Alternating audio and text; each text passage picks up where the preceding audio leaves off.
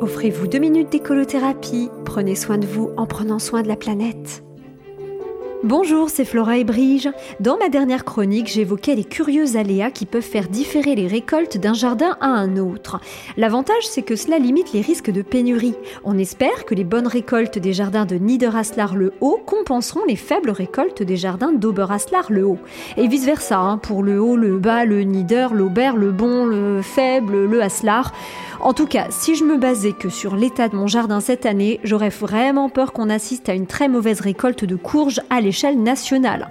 Dit comme ça, ça peut vous faire sourire, mais moi, pas du tout. J'adore les soupes de potirons, alors quand ils ont la taille de potimarron et que les potimarrons ont la taille de petits marrons, eh bien, quelle sera la taille des marrons, je vous le demande et puis vous imaginez ce que donnerait une pénurie de courges à Halloween Vous mettez en place une super déco et durant la nuit elle disparaît, comme par magie.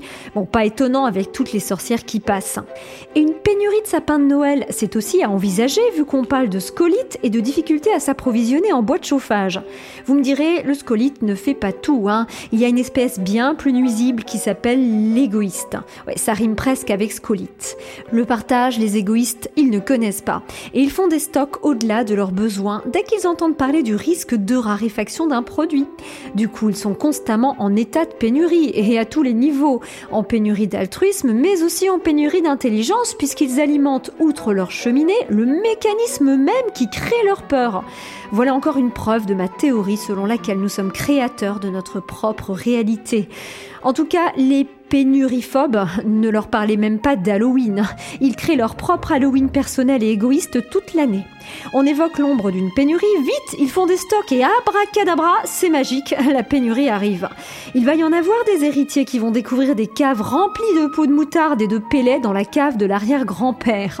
Pourtant, papa, il n'avait même pas de poêle à pellets et il se faisait livrer ses repas. Quel est donc ce commercial qu'il a démarché à domicile? Oh, il est bien connu, il s'appelle Journal Télévisé. Allez, à tous ceux qui ont fait des stocks, je vous rappelle que pour faire fonctionner un poêle à pellets, il faut de l'électricité. Et il se pourrait bien que les fabricants de pellets manquants soient prioritaires en acheminement. Oui, il vient toujours un temps où, messieurs, dames, les collectionneurs sont obligés de penser aux autres.